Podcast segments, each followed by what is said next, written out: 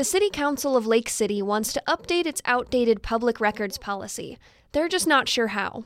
At a meeting on Tuesday, the council discussed possible changes to the existing policy, which currently provides the first 15 physical pages of a record for free and does not charge for the first 15 minutes spent looking for a record. The proposed changes would double both of these to 30 pages and 30 minutes for free. Council members discussed whether 30 minutes was enough time to adequately look for a record. City Clerk Audrey Sykes said at the meeting the number in the policy doesn't always match up with what really happens. But honestly, the citizens get more than fifteen minutes of free time. They get more than thirty minutes of free time by the time it gets to our office.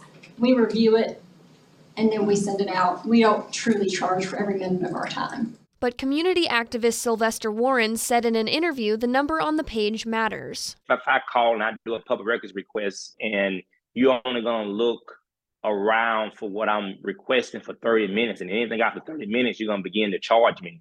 Well, I think that's unfair. 30 minutes is not a lot of time. He also disagrees with charging fees for public records. I think just like when you go to court, if you can't afford an attorney, there's an indigent form you fill out. And so we, we just have to be mindful of every human being within our city government and our society. But Sykes said at the meeting that most requests don't get charged a fee at all. Most everything is done through our portal and it's electronic, so there are no charges rarely for copies. The current policy was established in 2008 and is a two page document that lays out the procedures and fees associated with public records requests. The new document is 12 pages long and includes specific definitions and more detailed procedures.